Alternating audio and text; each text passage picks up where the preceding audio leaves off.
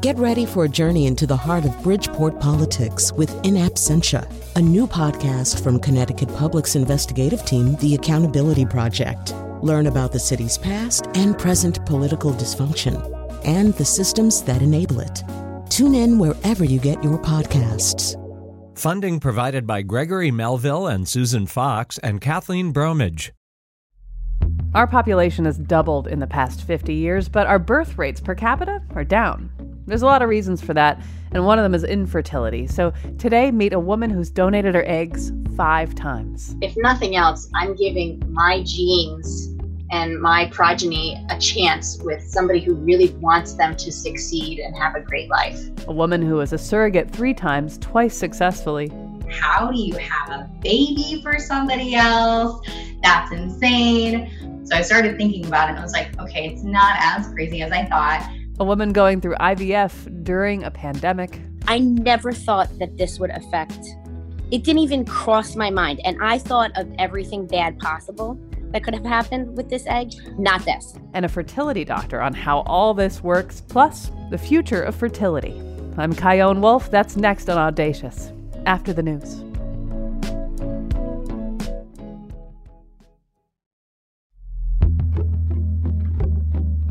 This is Audacious. I'm Chion Wolf. Last week, you heard a conversation about antinatalism, which explored the morality of having children. Les Knight of the Voluntary Human Extinction Movement argued that people should stop having babies, and as the title suggests, let ourselves go extinct. He realizes, though, that his is probably a lost cause. It was only about 70,000 years ago. We were down to 10 or 15,000. We figure, and now look at it. We're just so freaking fecund. We, we breed like crazy. He's not kidding. It's currently midway through 2020, and the world population is 7.8 billion. We've doubled our population over just the past 50 years. While the population is growing, fertility rates overall are dropping. So more people are here, but we're having fewer babies. Now, there's a lot of reasons for that, and one of them is infertility. The CDC estimates that nearly one out of eight couples struggles to conceive, but because of assisted reproductive technology, we're upping the population numbers in the United States. The CDC also reports that almost 2% of all U.S. births annually, or about 4 million babies, are here as a result of things like in vitro fertilization, surrogacy, and egg donation. Today I'm joined by Dr. Spencer Richlin. He's a board certified reproductive endocrinologist with Reproductive Medicine Associates of Connecticut, where he's a partner and surgical director. He's been in the baby making business, so to speak, for over 20 years. I'm also going to chat with three women one who's donated eggs five times one who's been a surrogate three times, twice successfully, and one who, through a pandemic, has finally become pregnant using IVF. Throughout the hour, Dr. Richlin will provide some basics on the science of fertility. So, up first, Egg Donation 101. I asked Dr. Richlin to tell me what kind of person he'd be looking for to be an egg donor. For someone to be an egg donor, we would love them between the ages of 21 and 34 because they're going to have young eggs and have nice, healthy eggs in order for someone to be an egg donor, they have to be screened. We have to look at her ovaries, make sure she has a good follicle count, healthy eggs. She has to be screened by FDA regulations. So, HIV, hepatitis. We want her to see one of our psychologists just to make sure she's on board, she knows what she's doing. We go through her family history. And at the end of the day, if all those things kind of check out, she can be an egg donor. Then what? then they are stimulated with what's called gonadotropins. Those are shots of medicines right next to the belly button. And what those do is, is they make follicles grow. So a lady will make one egg every month. With those medicines, she will make 12 to 20 follicles get big. Nine days of stimulation, four appointments. 36 hours later, we're going to take out the eggs and do what's called an egg retrieval, which is done under IV sedation. Once we remove the eggs, 10 minutes, she goes home an hour later, and we're all done. And those eggs then are utilized by her recipient. Is there always compensation involved for the egg donor? There is. Well, I'll, I'll go back a step. Usually, egg donation is anonymous, so the person who's donating does not meet the intended parent, but the intended parents can see pictures of them. sometimes a video, baby pictures and adult pictures. In that situation, there is compensation. She is giving her time, energy, and resources. It's a lot of work. What is the typical range of compensation? The typical range is around $8,500, and that is set up by regulations from the American Society of Reproductive Medicine. Do you know if they have to pay taxes on it? I think so. Damn. I'm not 100% sure. I know, I know. All right, I checked it out, and yes, the IRS treats egg donation income as self employment. Bummer. Sue Cope knows all about it. She's a 41 year old Lyme, Connecticut resident, and in her 20s, she donated her eggs. And then she did it again. And then again. And again. And again, five times over the course of five years. I asked her to take me back to when she first entertained the thought of donating her eggs. I was a waitress at a restaurant in Farmington, and I was young and carefree and I had a, a close friend of mine who she was six months into having been married and they were trying to have a baby. And she called me one day, super, super upset, and said, It's been months. They've been trying and she's nothing's happening like not even like pregnant for a second and then it didn't work out just like blank and they went and got tested turns out that the doctors were like yeah we don't know you're going to have to go see a specialist it's not going to be that easy for you and it was heartbreaking for her to hear and for me i was let's see in 2000 and i was in my mid 20s so this was new to me and i had no idea how to counsel her or help her i felt so helpless and like such a useless friend and i realized that i can't help her but it doesn't mean i couldn't help somebody else so uh, I started looking into, I was talking about this with another friend at the restaurant I was working at. She's like, why don't you donate your eggs? And then you can help another family have a baby. And I was like, I can do that? I'm like, I'm not doing anything with my eggs. This is a brilliant idea. And I actually didn't know there was compensation involved until I was in one of the interviews. They have a multi interview process. And so I think it was the, end of the first interview where I realized I was going to get paid for it too. And I was like, shoot, I should have been doing this for a long time. Okay, wait, wait, wait. I gotta, I gotta get you to back up. Was there anything in the back of your head that was like, I am launching my genetics into the world and I have no control over what happens afterwards or anything like that. Those thoughts and ideas crossed my mind, but these people that are going through the process of IVF and trying to find a donor that can just give them an egg so they can just try and have a baby, they want this. And so I thought, if nothing else, I'm giving my genes and my progeny a chance with somebody who really wants them to succeed and have a great life. It was more of a compelling reason than a hesitation for me. What was it like at the very beginning of this process? First, the online application, and then an in person application interview and doctor's appointment at the office. And then, if they liked everything, then I filled in the application with pictures of me baby pictures, pictures of me growing up, background information about my colleges where I got my degrees, little blurbs about like why I studied this, like really filling in like a book about my life. I'm like, man, I'd pick me. and they just put you, they show you the book. So they just put you in a book. You, there's no names attached to it. So once I'm in the book, um, it could be a couple weeks, it could be a couple months before I'm selected, but I, I then become an active donor so um, they write me a prescription for birth control, basically, and I take all the active pills. And then once a donor selects me, they sync their cycle to where I am, or I sync to them. So we are in the same place in our cycle. So the day of the donation is also the day that they fertilize, and then like everything happens all at once. They come in later. The first time that you successfully donated eggs, this, this procedure's over you take your gown off, put your clothes back on, walk out the door. You've done it. How'd that feel? In the immediacy, it was um, great relief because it was just so uncomfortable to be so bloated. Emotionally, just me thinking a lot about how I hope it worked because it was a lot to go through. And it's a weird place to be because you don't know the ultimate outcome. Some of the occasions, I'd say three or four of the times that I did it, uh, they would tell me how many eggs they found and collected. Um, they were always around like a dozen, or 15 or whatever that they would collect that were viable. I did this five times. There could be five kids, there could be 60 kids. I have no idea. I won't know. You'll never know. That's not true. We have ancestry DNA. Everybody's got their stuff registered. My stuff is registered because I wanted to know my my ancestry information, and I also selfishly did it because I wanted to be out there in case any of these people that are created here want to know who I am. So you've got at least one 14 year old, if it worked the first time, 14 or 15 year old child.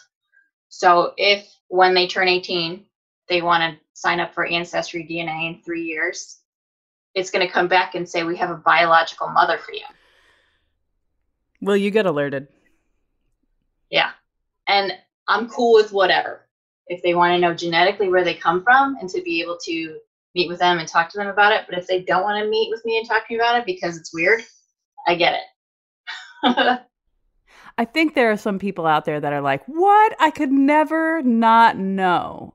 I could never know that there are people with my genetics and I don't know. Like, what do you think makes you different? Why do you think you are not as attached to that as some other people? That's a deep question. I don't know.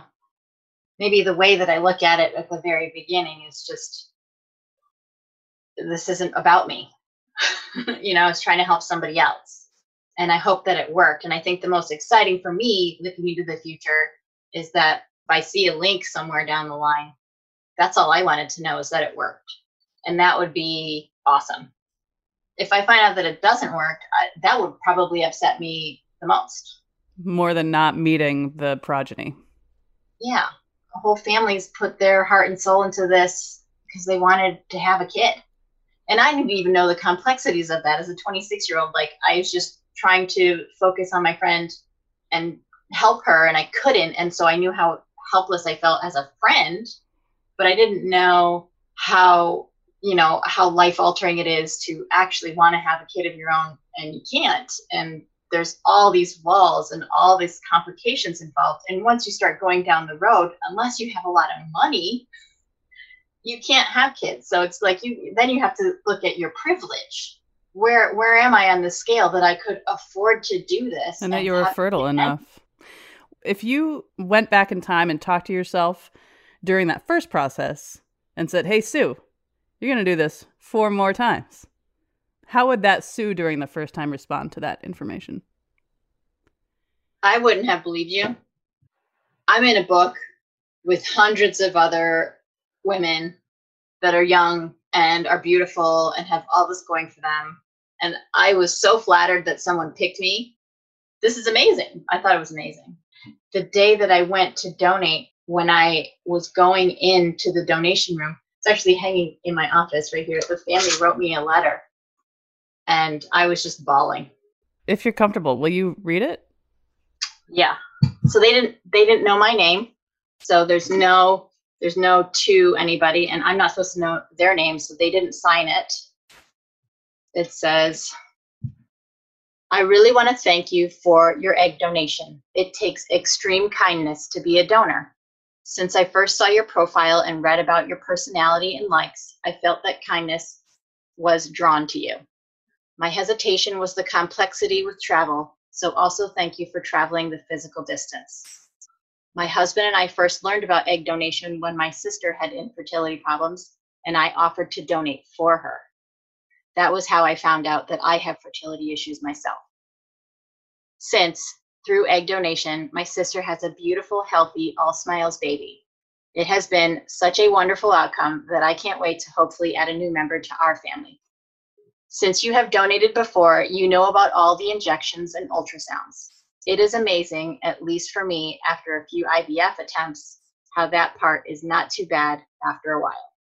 I hope you have a good experience. Please know that I am thinking about you and will always be thankful for you. Best always. It's like the best card. You have two kids. How old are they? I have a six year old and a three year old. And do they know about this? My own kids do not know about it, but they're too young to understand that really. Do you think you'll tell? them? Eventually, yeah. I'll tell them. I mean, I literally signed paperwork saying that I wouldn't seek them out. So I'm not going to do that. But I'm out there. I, I can easily be found by these people. When you imagine getting that email saying, Hi, you're my biological mother, at this point, how do you anticipate that might feel for you? I think it would be overwhelming and amazing. And I would have all the questions. Like what? Where are you? How are you? What do you look like? When can I meet you? Can I give you a hug? Do you not want to meet me? like, is it appropriate for me to write you back? Can we Zoom? I should probably check my ancestry every once in a while. It's probably going to be a message in my ancestry box that I do not check, but I can tell you for sure a couple more years, I'm going to be probably checking it regularly. because donating an egg is such a specifically massive and consequential thing to do, it is surprising that egg donation isn't talked more about. Yeah, so you say massive and consequential. As a donor, I didn't feel that. I didn't really see it as massive. To me, it was. Yeah, but this is human life, Sue. This is human. Ideally, the outcome is human life. The biggest thing. Yes, you said massive and consequential. And I really was and still am very hopeful that the consequences for these eggs is good, or at least great. I like that. Good or at least great. it's massively awesome. It's like the coolest thing. If I can, well, actually, I always felt like surrogacy was the coolest thing. that was a convenient toss to our next segment about surrogacy. Thanks to our five time egg donor, Sue Cope from Lyme, Connecticut. Next, as promised. How do you have a baby for somebody else? That's insane. And then we really started talking about it. And I was like, okay, it's not as crazy as I thought. What it's like to use your womb as a room for someone else's baby. I'm Chion Wolf. This is Audacious. Stay with me. I'm putting all my eggs in one basket. I'm betting everything I've got on This is Audacious. I'm Chion Wolf. Today we're talking about some of the ways people use technology to get themselves or others pregnant. This segment, you'll meet a woman who is a successful surrogate twice. But first, Dr. Spencer Richlin, reproductive endocrinologist with Reproductive Medicine Associates of Connecticut, gives us Surrogacy 101. I asked him when surrogacy is the thing to do. Um, it's used in situations where a female partner does not have a uterus. Sometimes a woman's not born with the uterus for example, or had a hysterectomy. Sometimes we have situations where the uterus, uterus is damaged. I don't love that word, but there's been surgeries, fibroids, and the uterus is not great to carry a pregnancy. Sometimes we have medical conditions where one of our patients has become pregnant in the past, had a real difficult pregnancy, and they're like, you know something? I don't want to do this with my own uterus. We've had situations where a patient, let's say, has a breast cancer, and she's like, you know something? I want to continue my treatment, put my embryos in someone else, and uh, do it that way. And also, we have a lot of single men and married men couples who utilize donor egg and need a surrogate. That situation is the surrogates, kind of the same thing, are heavily screened. We like them to have had a pregnancy in the past themselves because then we know they have proven success. We go through her records. She has her own legal advice. Our intended parents have their own legal advice. We'll make sure her uterus is good. We'll do, put some water in the middle of the uterus and make sure it's clean so we can put a nice embryo in there. So she's screened also by FDA regulations, and there's serious regulations. So she has to have HIV hepatitis done. So does the sperm source, HIV hepatitis, and the egg source. Is there an age range? Not necessarily. I would tell you most of our gestational carriers are in their 30s or below if I was a surrogate, how much on average would I make? You'd make probably more than $30,000. You know, someone is taking on a lot of responsibility, and that's nine months, and it also affects her, her partner, her children. There's a lot to it that the surrogate's doing. So it's it's it's very special and very involved. Now meet somebody who went through this very special and involved process. Heather Manojlovich is from Fort Wayne, Indiana. She's a mother of two and was a surrogate or gestational carrier three times, two of them successfully. I asked her to take me back to when she first thought that carrying someone else's baby would be a viable option. I was at the park with my kiddos, met another mama, and we started talking. She was pregnant and it turned out that she wasn't pregnant with her own baby, she was pregnant with a surrogacy baby. And so that kind of like started the conversation. And at first, I thought she was a little crazy because I was mm-hmm. like, how do you have a baby for somebody else? That's insane. And then we really started talking about it. She was like, well, I have my own kids. I don't want any more kids, but I had super easy pregnancies. So why wouldn't I help somebody else, you know, achieve that dream of parenthood? So I started thinking about it and I was like, okay, it's not as crazy as I thought. I also have my own kids. I also had easy pregnancies. Once I had that meeting and started thinking about it, that was kind of what started everything for me. Once we got through the initial application and screening phases and everything with that, that was when we really started um, kind of introducing the idea to our daughters, talking about, okay, mommy and daddy, we have you guys, you're amazing kiddos, and we love you so much. And we don't want any more kiddos ourselves, but we want to help a family that can't have a baby. And so, what the doctor is going to do is they're going to grow a little tiny baby. They're so tiny you can't even see them except through a microscope. And then the doctor's going to put that baby in mommy's belly, and we're going to help the baby grow and take care of the baby until the baby can go home with their parents. So, and how do the kids respond to it?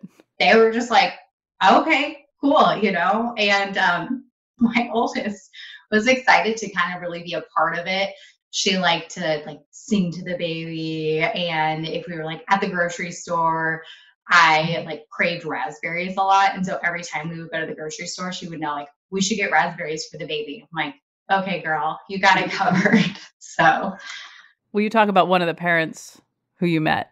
Uh well future parents. For my first intended parent, what really struck me with his profile when I was reading his profile at first was that he was in a relationship for 10 years and his partner did not want to have kids. So he ended that relationship to be able to become a dad. And I was just like, that is massive because that's not the story you normally hear. Yeah, exactly. You know, and he could have said, like, oh, my partner doesn't want to have kids. So this is just a dream that I'm going to move on from. And he, like, I can't imagine how hard that would be to be in a relationship with somebody for 10 years. And so, yeah. And the cool thing about his story, too, was that during our journey, he met his partner, um, who's now his husband. And so that was really cool to kind of like see that blossom because it was like when they met, he was like, Oh, hey, by the way, I'm having a baby. How do you feel about that? That's so, a lot of new life all at once. Yes, exactly. So that was that was really really cool. So yeah, and then for my second experience, um, I was matched with a same-sex couple that was based out of Australia. They are originally from the Kazakhstan area. So it was really cool to learn because there were like cultural differences, things that I didn't know. And so that was really cool to learn about them. And they actually have moved from Kazakhstan to Australia just to be able to provide a life, you know, that was more conducive to their child with having parents that were same sex. And like, once again, I just thought like, these parents are incredible people, like doing everything they can to provide the best life for their mm-hmm. child. And it was just really moving. So, so can we jump forward to the birthdays? Yes. All right. What was that like? Tell me about both of them. The first time that you gave birth to a child that belonged to someone else. The first surrogacy delivery, I remember reaching out to my intended parent and saying, like, hey, I'm going to the hospital. I'm kind of having some contractions. We'll see what happens. And then when I was at the hospital, we thought things were kind of slowing down. And then the nurse had come in to check on me and I just like the doctor wasn't even in there. The nurse had to mm-hmm. deliver the baby. Everything happened super fast. And then I got a hold of my intended parent because he was actually in Japan on vacation. and so we were like, hey, your baby's born. You're a dad. Congratulations. And so he got on a flight as quick as he could. Um, and he got there really quickly even though I would have loved for him to be in the room when his baby was delivered, I still think it was like it was a nice balance because obviously everything was quick and crazy in delivery. Um, and so that that may have been, you know, a little daunting for a first time parent, just kind of watching all that going on. Um, and then I got to like actually see and soak in the moment that he got to meet his baby for the first time and like the second that he came in the room to meet his baby, like there were other people because everybody knew, like, oh, he's gonna see his baby for the first time. Like, we have to see so.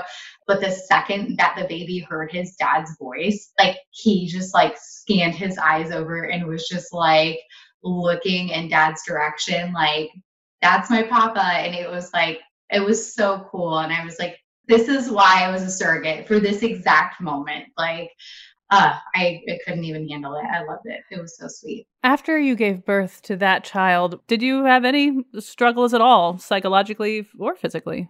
I think that that's a really good question. And there are, I think it's important too to like say that, you know, there is an array of motion of emotions that you can go through after a surrogacy. You know, you have um, you carried this baby for nine months and then you deliver this baby and you have this like postpartum body that you look like you're four or five months pregnant, but like you don't have a sweet newborn baby to show for it. And so there are aspects of that that are kind of difficult. Um, but I know even with my experience, I, I was like on such a high after delivery that I was like, this is such a freaking amazing experience. Like I felt like I had climbed Mount Everest or something like that. So I honestly had never been a surrogate before. So I was a little worried like, am I going to have some major emotional upset? Um, you know, I wasn't sure. But I think the transition from me being a surrogate um, to my role after having, you know, delivered was a good transitional one for me, like physically and mentally. Um, after delivery, it wasn't just like, oh, there's the handoff and then everything is done and this never happened, sort of thing. Like my room was right next to my intended parents and they wanted um, pumped breast milk, which I was open to doing. Um, and so I would like pop into their room to like bring them um, the breast milk that I had expressed. And they would be like tired, and I could just tell I was like, "Oh, sorry guys, I'm gonna go back to sleep, but here's some milk for your baby."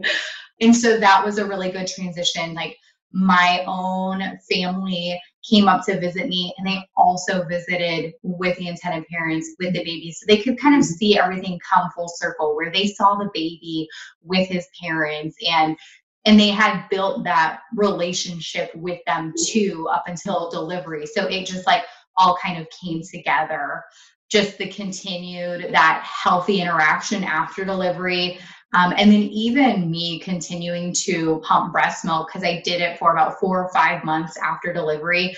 Like that was a good transition for me because it does feel like when you are a surrogate after you deliver, sometimes it can kind of feel like I had this really important role and I was doing all these things, going to doctor's appointments, doing updates, like making sure I'm eating and exercising and doing all these things. And then all of a sudden it just kind of stops. And you're like, do I matter? like not not in that you need to matter sort of way. Like I don't mean that in like a like a tantrum sort of way, but you're just like where where do I fit into this equation now? You know, like where is my worth and how do I keep moving forward and finding myself in things that I'm doing. Now you had already made the decision with your family that you had two kids and you were done having children and then you had two pregnancies that came to full term and they were fast and relatively easy, did it make you reconsider having another child of your own? Life is crazy and life does throw some curveballs at you. I ended up going through a divorce, but like I said, life throws you curveballs. And I ended up meeting somebody, and I remember the first night that we met um, out for dinner we were talking about all the things you're not supposed to talk about on a first date. And we were talking about kids and family size. And he had a daughter, and I had two daughters. And we were both kind of like, I'm happy with what I have going on for my dynamic and parenting. And I remember saying distinctly, but you never know because sometimes you meet the right person and plans change. And we are actually expecting our own child together. So that's that's the crazy story of life, you know? Wow. Congratulations. Thank you. I wonder too, of course there is a financial benefit to going through this as well. It's not all I just want to do you a favor. Um, I wonder to what degree did the financial input have on your choice to do this? It it would be crazy to say that the compensation from surrogacy doesn't benefit the surrogate's parents or family because it obviously does. Um, you know, we were definitely able to do some things with that compensation that we just otherwise would not have done. But it definitely wasn't my main driving force. You're committing two years of your life to doing this process. And I remember doing a quick calculation, and I think based on my compensation and all of the time and the travel and everything, it was like the equivalent of making a dollar an hour or something crazy like that. So people aren't doing it solely for the compensation.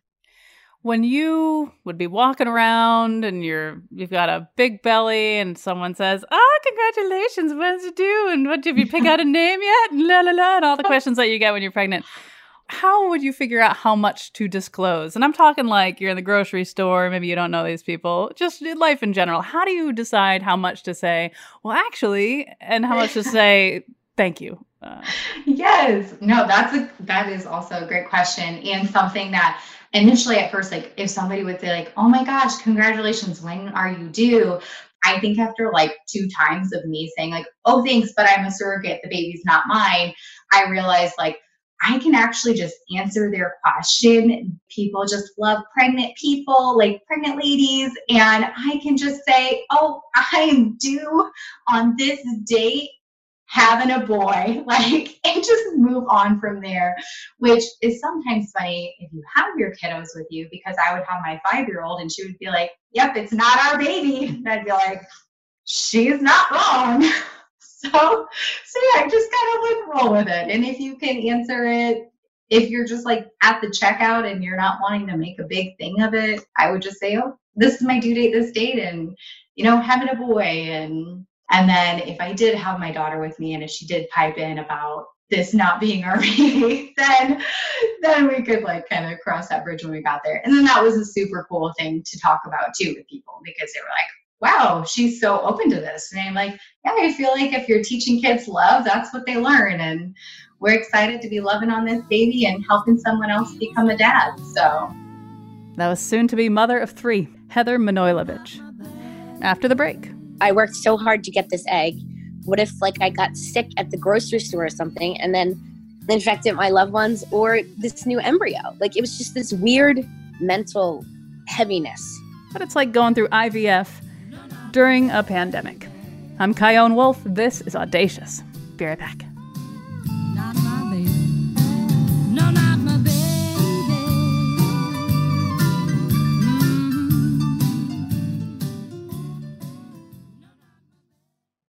This is Audacious. I'm Chion Wolf. Today we're talking about some of the ways people use technology to help themselves or others get pregnant. You met an egg donor, a surrogate, and now you'll meet a woman who's going through in vitro fertilization, or IVF, during a pandemic. Dr. Spencer Richlin, reproductive endocrinologist with Reproductive Medicine Associates of Connecticut, is back to give us the basics on IVF. I asked him what IVF does for people that their own reproductive system may not be able to do on its own. When someone's trying on their own, let's say they have a 28 day cycle, day 14, they're going to release one egg. That egg is going to get picked up by the tube. And then if they're trying for pregnancy, egg and sperm will meet in the tube and the embryo will move through the tube and move into the uterine cavity. So they release one egg every month. With IVF, it's a little different. What they're doing is they're taking what's called gonadotropins, which are follicle stimulating hormone. And you dial up a dose and you take about nine to 12 days of shots of FSH next to your belly button, and you, first step, you stimulate. And they're not just making one follicle every month like they do on their own. Guess what? We're going to make a ton of follicles get big. And over those nine to 12 days, the follicles are going to go from five millimeters to 20 millimeters. Each follicle will have an egg. 36 hours later, they go to what's called a transvaginal egg retrieval. We use a vaginal probe with a cool ultrasound machine, and we suck out the fluid out of every follicle, and we get an egg out of every follicle. The world average of eggs retrieved is about 12. At that point, we put egg and sperm together, and then they grow for five days in the lab. And so the next morning, we call them, hey, you fertilized. Day three, they're eight cell embryos. Day five, they're what's called blastocysts or day five embryos. That day five embryo is placed back into the uterus. The rest of the embryos are frozen. And then we check a pregnancy test in nine days. So it's basically removing eggs, egg and sperm in the lab, making embryos and putting them back into the uterus. So once you have the eggs that have been fertilized in the lab and you're ready to put them into the woman, how do you decide how many to put in her? So we're now putting in one embryo at a time. And you know why? It's safer. We used to put in two or three many years ago. Then we would get into multiple pregnancy. But a multiple pregnancy is somewhat risky because we have a higher chance of diabetes and hypertension and cesarean section. So where the country is now and where our practice has been for a while is one baby at a time healthy, single embryo transfer. That's why we don't have a lot of twins in IVF that much anymore, so we're putting in one embryo. IVF is really, really doable. It has huge pregnancy rates because think about it. You're bypassing the tubes. You don't need egg pickup. You're just putting an embryo right through the cervix into the uterus. It's incredible. Heather Bauer of Wilton, Connecticut became a patient of Dr. Richlin and Dr. Mark Leondires after she had one very easy and successful pregnancy, followed by three miscarriages. I asked her to tell me about the IVF schedule she was working with as she took those shots to stimulate her egg follicles. Seven days in, you go every other morning for your morning monitoring. You have blood work, and then you have an ultrasound. The ultrasound will tell you how big your eggs are getting so that they can retrieve them. My first time. I go in, Dr. Leondires said, There's none that we can retrieve. So we do another round. Uh, we get, I think, six eggs that time. Boom, six. Well, how are we even going to choose? We send them away to be genetically tested because that was advised because of my age as well. And how old are you at this point? So I'm 41. So it was last year. So the second time, they all were gone. Third time we go, they're like, well, you have a boy egg. There was something that came up in the chromosomes that they were nervous about. It turns out it was called Klinefelter syndrome. It's a syndrome that happens during puberty where the male has female chromosomes that could come out, meaning like breast development, smaller in height, and not to mention he could be infertile. How am I going to know that I'm bringing someone into the world that might not have the ability to do what I'm trying to do? I feel like he's going to look at me one day and say, So you knew I couldn't have kids? Like, why would you do that? I don't know. It just was this weird emotion. So we, we actually still have this egg. And Dr. Richlin advised that we do it one more time. So this was the fourth try. And this was success. It was a healthy boy egg. I'm like crying, right? I'm so excited. Now, of course, I get all freaked out. My husband and my parents, you know, they are like, listen, you made it this far. Okay. You did this. Now, this is out of your control. It's going to work or it's not. So, January 28th, we get this news of 2020. Yes. Yeah, I heard about 2020. Yeah. Well, fast forward now. My husband has, he's the youngest of six. His siblings all live in Europe.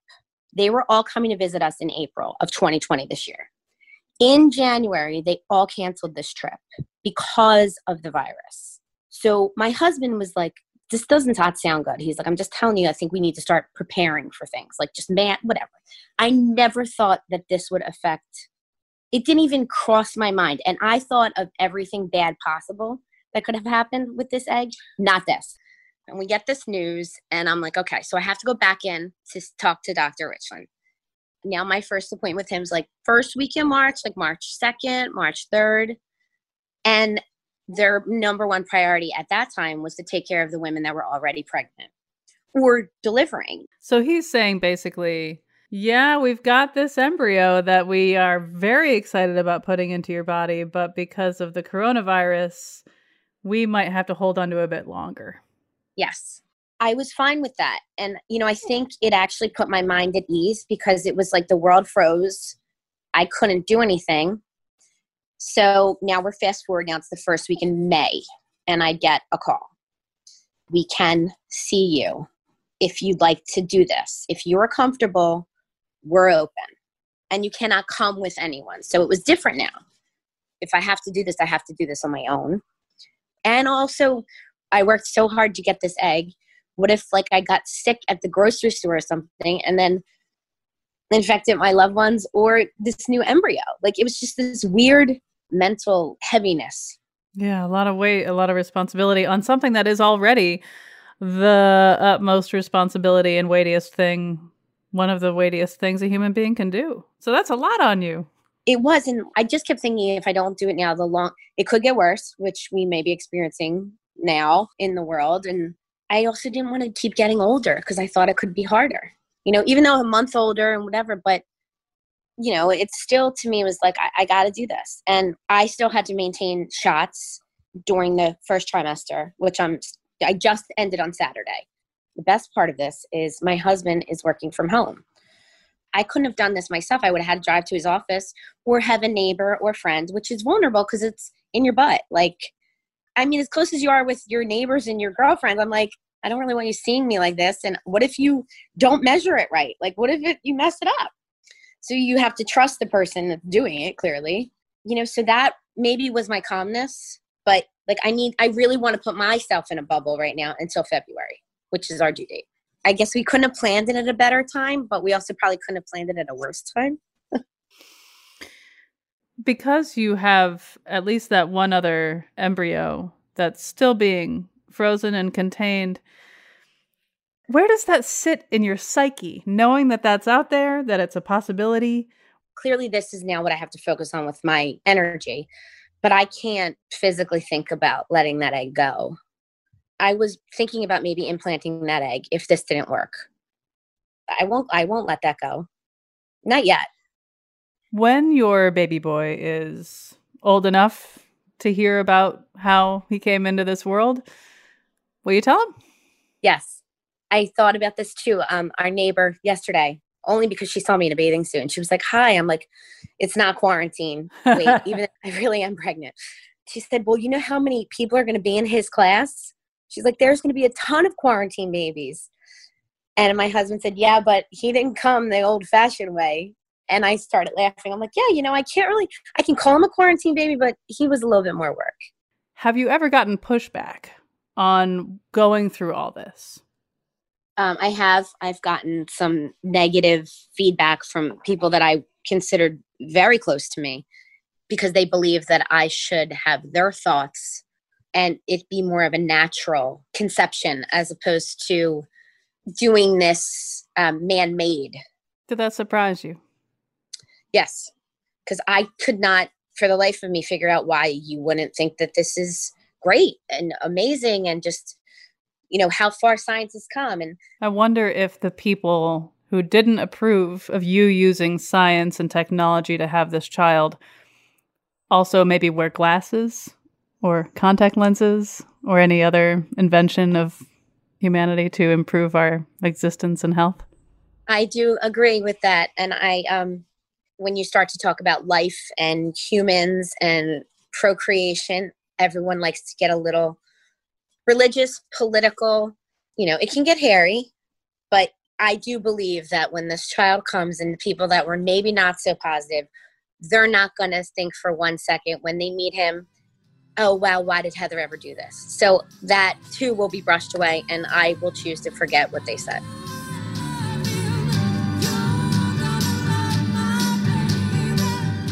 That was Heather Bauer from Wilton, Connecticut. She's due with her second child in February. Back to Dr. Richlin from Reproductive Medicine Associates of Connecticut. He's been with us the whole show, giving us the lay of the reproductive land, and I couldn't resist talking with him about the future of his field.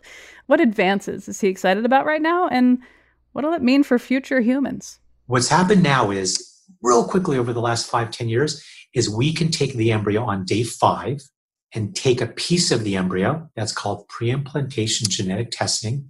And we can tell if the embryos that we have are good or not. That means are they 46 chromosomes or not? And in couples who have known genetic conditions let's say they're carriers of medical conditions we can test the embryo and find out does that embryo have that condition or not? And then put an embryo in that doesn't or like our patients who have breast cancer, they have the breast cancer gene. We can find out which embryos has it or not. We can also know the sex of the embryo too. So I've got to ask the further down this road of knowledge that we go down in terms of what we can know for sure about an embryo, does that bring up any sort of ethical issues for you? So then, well, the next move is going to be a concept of polygenic screening you could find out other things about the embryo. Does the embryo, what's the hair color of the embryo? Future mental illness, potentially heart disease, kidney disease.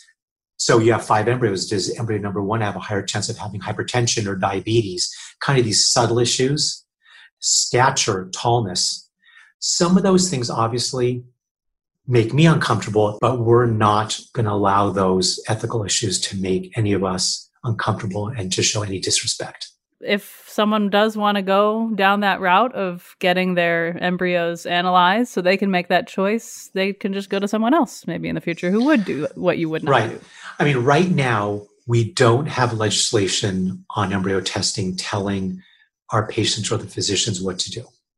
And at some level, let's ignore the polygenic screening issue, just in general, regular IVF we like that because we want our women to run the roost. Whatever they want is what we want them to do. But there may be some some discussions down the road. You're right, and we'll have to, you know, we'll have to deal with those as they come up. What would you say to somebody who would argue I think that if we have the technology to talk about gender or sex, hair color, eye color, disposition, risk of uh, hypertension, et cetera, et cetera. And they said, I think that's actually the right way to go. What would you say to them? I mean, I, I definitely think there's going to be two sides of this. I think if that ever happens, even if you could find out if a future child had a higher chance of hypertension, diabetes, or heart disease, I think if a couple feels that they wanted to look at that and that was available down the road, I, I you know, I'm very into freedom of choice. But I think the panel that we're going to have available has to be respectful and not make people uncomfortable. When you look at the future of fertility and being able to bring more children into this world, is something like God, the Matrix, you know, where you've got a baby in a capsule and it's got all the plugs and the tubes, and then when it's fully grown, you just cut it loose. Is that is that real? Is that for real? The Matrix, I'm going to make you laugh. I have not watched it on purpose. I'm embarrassed. I have not on purpose. No, that's okay. That's all right. But, but you get the gist. Yeah, I, mean, I don't think I don't think that's going to happen. It's nothing. It's not even on the horizon. I hope that doesn't happen. You know why? Because having a pregnancy inside of you, maybe there's some good bonding. There's some good movement. They hear good sounds of the couple or the single person who's getting pregnant. I think that's so important. So that's not on our horizon yet. Yeah, I know. Wild.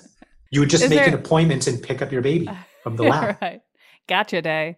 Yeah. Um, if it weren't for the work you do, if it weren't for the technology you use, so many human beings would not exist.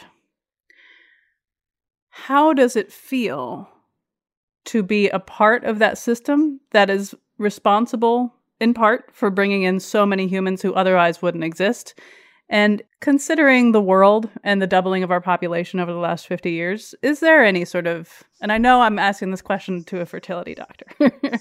but is there any sort of hesitation like, is this the right thing to do? I'm going to make you laugh. I never thought about the world population. I know, I know, you know why? Because I want to help people and I want them to meet their goals and, and otherwise they couldn't and, and their lives will be so fulfilled by family building if they so choose. It's my, you know, it's my absolute pleasure to help everyone. So the future of fertility is, in a way, inconceivable. Audacious is produced by me and Katie Tolarski at Connecticut Public Radio in Hartford. Find more information and subscribe to our show at ctpublic.org slash audacious. You can send me your thoughts and show ideas on Facebook, Instagram, and Twitter at Chion Wolf. And if egg donation, surrogacy, or IVF is part of your life, I really want to hear your thoughts. My email is cwolf at ctpublic.org. And online, use the hashtag AudaciousPublic. Thanks for listening.